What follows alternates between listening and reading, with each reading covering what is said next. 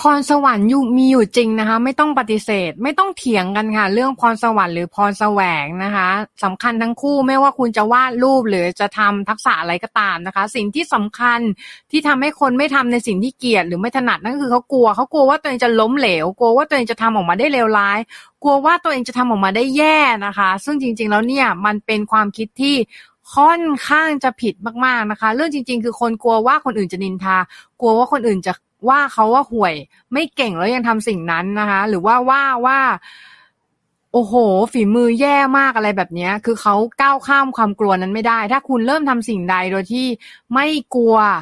เสียงชาวบ้านมันจะดีมากๆเลย เพราะว่าอย่างแรกเนี่ย คุณจะเป็นอิสระจากความกลัวทั้งหมดนะคะ และนั่นก็จะเป็นเรื่องที่ดีกับตัวคุณนะคะ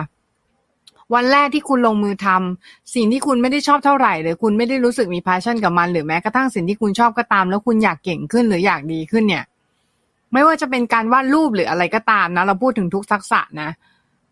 มีทุกทักษะที่เรามีเนี่ย ก็คือคิดว่าทุกคนมีก้าวแรกของตัวเองทั้งนั้นนะไม่ว่าคุณจะทำอะไรก็ตาม